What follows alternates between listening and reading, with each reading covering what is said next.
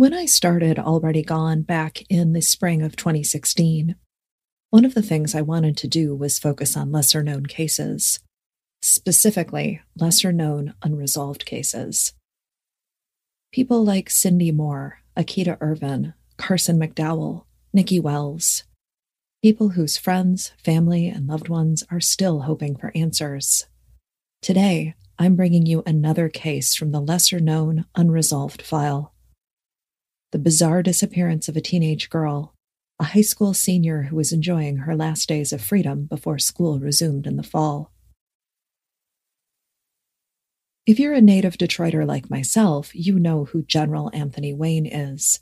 You know that he gave his name to the county where Detroit and many of its suburbs are located. But today we're leaving Michigan and heading south to Ohio an area perched along Interstate 75, about halfway between Columbus and Indianapolis, Indiana. Just 30 miles north of Dayton, Ohio, sits the small community of Piqua. Like much of the Midwest, Piqua was once home to Native American tribes who gave the community its name. In the late 1700s, General Anthony Wayne established a fort there. And while the natives were driven out, the name they bequeathed on the community remains. Today's story takes place nearly 200 years after Wayne built a fort on that spot. We are in the mid 1990s when 18 year old Shaylene Farrell, the oldest child of Darlene Farrell, is enjoying the last few weeks of summer before starting her senior year of high school. Shaylene, a lovely young woman who never gave her mother any trouble, is about to do something out of character that will set the town of Piqua on edge. So come with me to a sunny summer Monday in August when a teenage girl takes the family car on an errand from which she will never return. Shaylene Farrell was a typical teenager. She liked music and makeup. She liked spending time with her best friend. She smoked cigarettes and she had the occasional drink at a party. And she had recently gotten in some trouble with her mom when she was caught experimenting with marijuana. Shaylene had a part time job and enjoyed her role as big sister to her many younger siblings. She was particularly close with two of her brothers, teenage Michael and almost four year old Shane. Before we explore her disappearance, we need to go back. Earlier in the year, Shaylene was seeing a new guy, we'll call him Billy, and she was partying with new friends, people in Greenville, Ohio, a town in Darke County about 22 miles west of Piqua. These new friends had her hanging out with a rougher crowd than she was used to. She also made some new friends and new acquaintances in Greenville, many of them a bit older than Shaylene, and some of them had criminal records. Listeners, keep these friends in mind because we're going to talk about them later. It's important to mention this new circle that Shaylene was running with because it led to a rift between Shaylene and her mother in the summer of 94. Darlene caught Shaylene smoking marijuana in the house, and the two of them argued. Darlene made her position clear. If Shaylene was going to stay in Darlene's house, she needed to abide by the rules. Marijuana was illegal. Not only could Shaylene get in a lot of trouble if she was caught with drugs, this is something that could impact the entire family. She wanted her daughter to make better choices. Shaylene responded by moving out. She stayed at a friend's house for a few days. And I don't know if she came to her senses or if her friends persuaded her to make better choices, but she did return home and the usual mother daughter relationship resumed. Darlene was close with Shaylene, and things were soon back to normal. The weekend of August 6th started out like any other, but on this weekend, Darlene Farrell was out of town. Darlene's mother, who lived in New Jersey, was having some health issues, so Darlene took her son Michael with her to visit New Jersey for a visit and to offer help. This increased Shaylene's responsibilities at home, but she still carved out time to work her shifts at the Pick and Save and hang out with friends. In fact, on Sunday night, just hours before she vanished, Shaylene opted not to stay over at a friend's house, knowing she was needed at home to help her mother's partner, Dwayne Childers, with the younger kids. In addition to 18 year old Shaylene, there was 16 year old Michael, 14 year old Colleen, Shane was nearly four years old, and Sean, the baby of the family, was two. The house, which contained a blended family, was noisy and full, but it was a happy place, and aside from the normal teenage conflict, Shaylene had a good relationship with her family. Dwayne Childers, father to the youngest boys, he worked third shift, which had him leaving in the evenings and returning home in the morning. When he left for work on Sunday, August 7th, Shaylene was still out with her friend Amy. And she and Amy weren't doing anything special, they were just enjoying their summer as teenagers do. Shaylene would be home by 9 o'clock Sunday night because there was a movie she wanted to watch on television. The morning of Monday, August 8th, 1994, Childers returns home from working the late shift and speaks briefly with Colleen and Shaylene. He asks them to pick up the house, keep an eye on their brothers, help out, that sort of thing. It was about 9:30 in the morning when he climbed into bed. He will later tell police that he went to his room to get some sleep. Both girls were home, and everything seemed fine. Not long after Childers turns in, Shaylene tells Colleen that she wants iced tea from the store. Does Colleen want to come along? The four of them could go. Colleen and the little boys. Just a quick errand. Colleen declines. She'll stay home and watch the boys. Shaylene tells her that she'll be back shortly. Shaylene picks up the keys to the family wagon, and yes, it is literally a family wagon, a silver 1981 Chevy Malibu station wagon. And she heads to the Pick and Save grocery store on Covington Avenue. Now, I thought it was odd to go to a grocery store for a single serving beverage. The local 7 Eleven or corner gas station seems like a more convenient destination, but Shaylene worked the pick and save. In fact, she's scheduled to work that night. And as Shaylene is leaving the house, Colleen gets a last look at her big sister. Shaylene is wearing blue athletic shorts from Piqua High School, a white t shirt with the brand name No Fear emblazoned on the front, and a pair of black sandals. Shaylene doesn't take her wallet or her ID with her, and this will be important later on. Shaylene starts the car and heads out to the pick and save. She will not be seen again. In the late afternoon, Dwayne Childers gets up and prepares dinner for himself and the children. He notices that Shaylene is gone, and Colleen tells him she left earlier and hasn't returned. Aside from what I imagine is a bit of annoyance that Shaylene didn't help at the house that day as requested, neither of them think much of it. When Dwayne leaves for work that evening and Shaylene still hasn't returned, he assumes that she's working her scheduled shift at the pick and save. That evening, he does speak with Darlene. He wants to check in, see how Darlene's mother is doing. He mentions that Shaylene was gone all day, and Darlene finds this concerning. It's 1994, so there's no cell phones. Shaylene didn't have a pager, so there's no way for Darlene to reach her daughter and ask where she is or when she's coming home. When Childers returns from work on Tuesday morning, he sees that the wagon isn't at the house. He asks Colleen if she's seen her sister, and Colleen tells him that she hasn't made it home. Now he's annoyed. He's tired from a long night at work. His partner, Darlene, is out of town. There are two young boys needing attention. Childers places a call to Darlene to see if she's heard from Shaylene, but she hasn't heard from her daughter and she tells him to call the police. He first makes a call to Shaylene's best friend, Amy. He asks where Shaylene is, and her response stops him cold. Amy says she hasn't seen Shaylene since Sunday. In fact, Shaylene missed her shift at work. She hopes she's not going to get in trouble at the new job. The two of them, Amy, who is Shaylene's best friend, and Dwayne Childers, her stepdad, report Shaylene missing to Piqua police. Law enforcement thought that Shaylene could be a runaway, and they aren't sure what they can do to help him.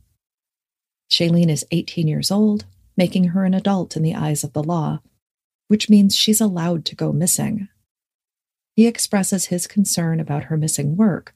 That is out of character for her. Sure, she was a typical teenage girl. She wasn't perfect, but disappearing with the car and skipping a shift at work, that doesn't sound like her. Police tell him they will keep an eye out and they ask him to call her friends. I'm certain police told him that Shaylene would be home soon. That's when the family wagon is located, in the parking lot at the pick and save with the windows rolled down, as if Shaylene parked at the grocery store intending to go in for a quick purchase, perhaps the iced tea she mentioned to her sister, but didn't return. The car and the area around the car are unremarkable. There are no personal items, no broken glass, no signs of a struggle. When Darlene Farrell returns home Wednesday night, she checks Shaylene's room, but there's no sign of her daughter. She finds nothing that points to Shaylene running away, especially since her purse and ID are still in the house. Her clothes are still there in her room. There's nothing missing from her dresser or her closet. Her cosmetics and personal items are all waiting for her return. The only things missing are Shaylene and the keys to the car. In an August 25, 1994 news story in the Dayton Daily News, Shaylene's good friend Amy states that she and Shaylene spent Sunday together, goofing off, going to friends' houses, driving around. Typical teenage stuff. Shaylene wanted to be home by 9 because there was a movie airing on Showtime she wanted to watch. When Shaylene got home, her mother's boyfriend, Dwayne Childers, had already left for work. Amy and Shaylene would speak on the phone later in the evening. It would be the last time she spoke to her friend.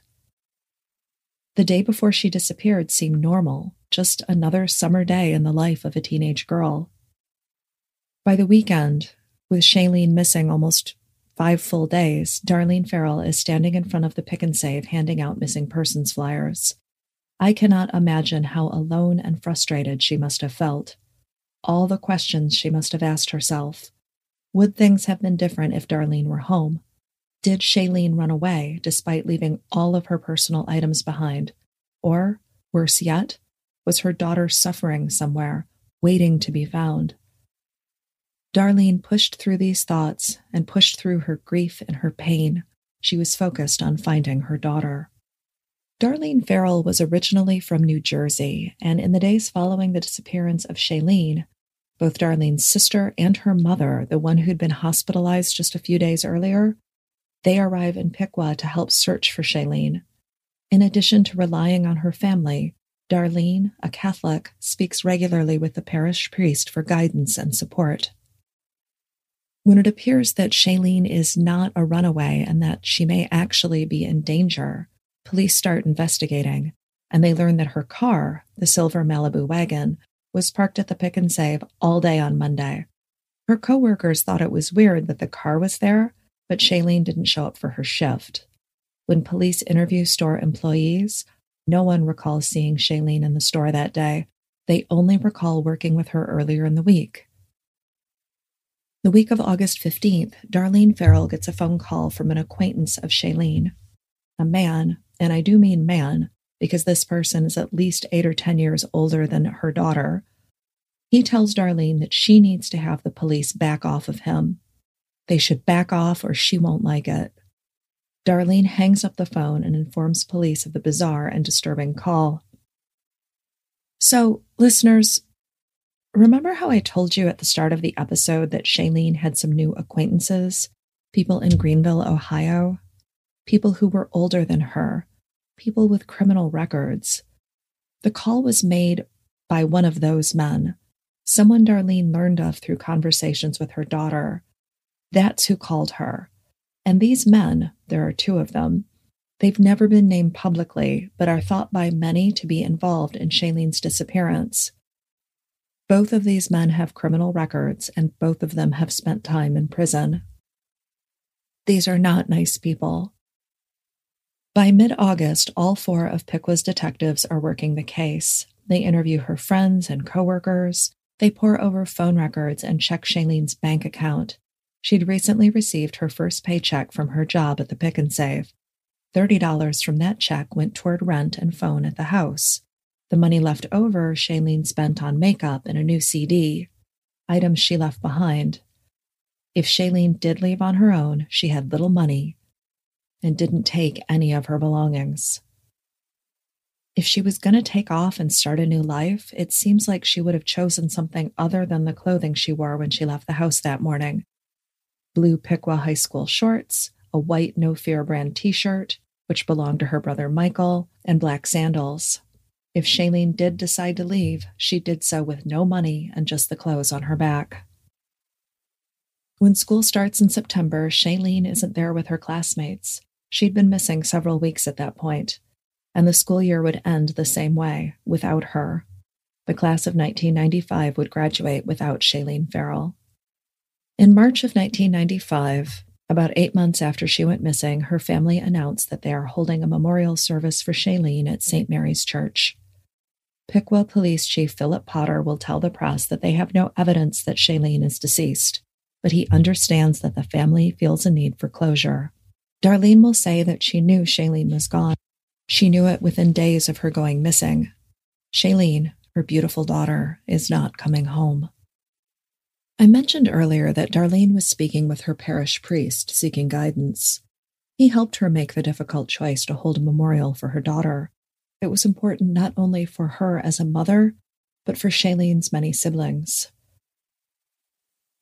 Shane, her almost four year old brother, was always looking for her, always hoping he would find her, and he would grieve the mysterious loss of his big sister until his own death by suicide when he was just 19 years old. In the summer of 1995, about a year after Shaylene vanished, Darlene Farrell spoke to the press about her experiences when her oldest child first went missing. She said that people didn't want to help her and she shared how one time, while handing out flyers featuring her missing daughter, women actually recoiled from her, refusing to look at, let alone take, the flyer. And what a painful, hurtful experience that was, on top of not knowing what became of her child. To process her own grief and to help others who were also struggling with loss, Darlene partnered with two other women whose children are also missing. She teamed up with Kathy Gall, the mother of 26 year old George Gall, who went missing from Dayton, Ohio in October of 1994. She also worked with Linda Smith, the mother of Paul Barrett. Barrett was last seen in Dayton, Ohio on December 28, 1994. These three mothers founded a group called Vanish, which would provide support to families of missing persons and reassure them that they are not alone in their loss. As a tragic aside, none of these mothers received a happy ending to their story. George Gall, last seen exiting a bus in the city of Dayton, he remains missing. The remains of 29 year old Paul Barrett were discovered by mushroom hunters in the spring of 1996. His skeletal remains were found on top of a handgun. Barrett died from a gunshot wound to the head, and his clothing showed signs of a struggle, but the coroner ruled his death indeterminate due to the condition of his remains. Shaylene's family would carry on in her absence. Unfortunately, there was little movement in the case over the next three years. Well, little movement that the public was aware of. I'm certain that Piqua's finest ran down tips and leads as they came in. It took the 1998 disappearance of 19 year old Lynn Topp, a resident of North Star, Ohio, to bring Shaylene's case back into the headlines. North Star is a tiny town 28 miles northwest of Piqua. And when I say tiny town, I mean it has a population of less than 300 people. Topp, a student at Wright State University, disappeared while out on a run. A massive search took place in an attempt to locate her. Tips led law enforcement to Union City, an area where Shaylene's remains were thought to be concealed.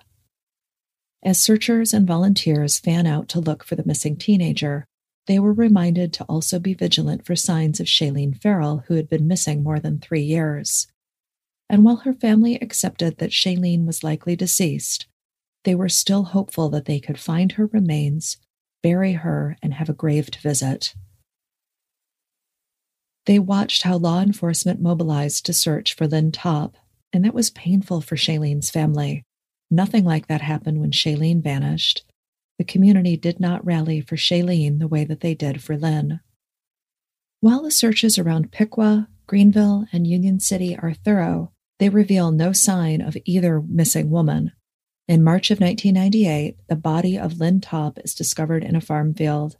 The next day, the body of her alleged killer, Timothy Rodeheffer, is found dead in a barn on the same property. His cause of death was a self inflicted gunshot wound to the head. Rodeheffer's father will end up facing charges in her case. While the family of Lynn Topp received horrific news, it was news that gave them answers. The family of Shaylene Farrell continues to wait. Rodeheffer is not a suspect in the Farrell case. Another interesting note about Topp's disappearance and the subsequent search Piqua Police Chief Philip Potter told the Dayton Daily News that they have two suspects in Shaylene's case, but both men are incarcerated in other states. He further explained that this is a homicide investigation and likened searching for Shaylene's remains to trying to find a needle in a haystack. Now, back to those two suspects that were incarcerated. I talked to a couple of people attached to Shaylene's case and more than one of them told me that these two suspects, it was one of them who made the bizarre and disturbing phone call to Darlene in the days following Shaylene's disappearance. In May of 1998, a bone was discovered along State Road 571 in Union City, Ohio, about 20 miles from the pick and save grocery where Shaylene's car was found. Unfortunately, testing revealed that it did not belong to the missing teenager. Detective Bruce Jameson, who would later become chief of police, he worked Shaylene's case and kept in close contact with her mother until he retired from the force in the summer of 2019. When a person goes missing, their loved ones often find themselves overcome with worry and grief. Bruce Maitland, he started the nonprofit organization Private Investigations for the Missing because he knows this feeling all too well. When his daughter, Brianna, disappeared in March of 2004, he began to use private investigators and discovered how valuable their services are to helping with her case and continuing the search for answers. Now, today, his mission is to provide dedicated private investigators at no cost to other families of the missing, people who are desperate for answers but lack the financial means to secure these services. Listeners, Private Investigations for the Missing needs your help. To read the mission statement, make a donation, and keep up with their blog, visit investigationsforthemissing.org and follow them on Twitter and on Facebook at PI for the Missing. They're on Instagram at Investigations for the Missing. That's investigationsforthemissing.org because forever is too long to wait. There has been no sign of Shaylene since she left home about 10 a.m. on Monday, August 8, 1994. So let's run through the day of her disappearance. Shaylene tells her sister Colleen that she's headed up to the pick and save to buy an iced tea. She invites Colleen and the boys to come with her. Colleen declines. Now, it seems strange to me that she'd leave the house for a soft drink at 9:45 in the morning, but again, Teenagers are impulsive, and Shaylene may have been enjoying the freedom that comes with having her own money that she earned, as well as having access to a car. Now, the family wagon, the 1981 silver Chevy Malibu, is left in the parking lot of the pick and save. The windows on the car are lowered. Now, it's possible the car didn't have air conditioning or that the air conditioning didn't work, but Shaylene could have lowered them herself. Reports about the car make it sound like more than one window was down. I'm comfortable assuming that Shaylene lowered multiple windows to keep the car cool on an August day. Police and her family would speak with employees at the pick and save, but none of them recall seeing Shaylene on that Monday. She was expected to work Monday night, but it does not appear that she made it into the store at all that day. This tells me that she likely ran into someone she knew in the parking lot on her way into the store but nobody visiting the pick and save that day saw anything out of the ordinary. So it seems like if Shaylene ran into someone, she went with this person or persons willingly. If the two suspects mentioned in the 1998 news article, the two men who were never named publicly, are involved, why would Shaylene go with them? Perhaps one or both of them saw her that morning at the pick and save. And what if they weren't alone? Would that have made Shaylene more comfortable around them? Maybe if they were with a girl her own age, maybe they were with someone that Shaylene knew, at least casually. Now, If you believe the speculation you find online, the community knows exactly who these guys are, and I've seen them named publicly many times. I've even come across posts stating that one of these men threatened his girlfriend that she would end up like Shaylene if she didn't do as he said. Now, you can't believe everything you see online, but I would like to know if these people, people who know these men, people who suspect that they're involved in Shaylene's murder, have they ever gone to police? Have they ever given a statement?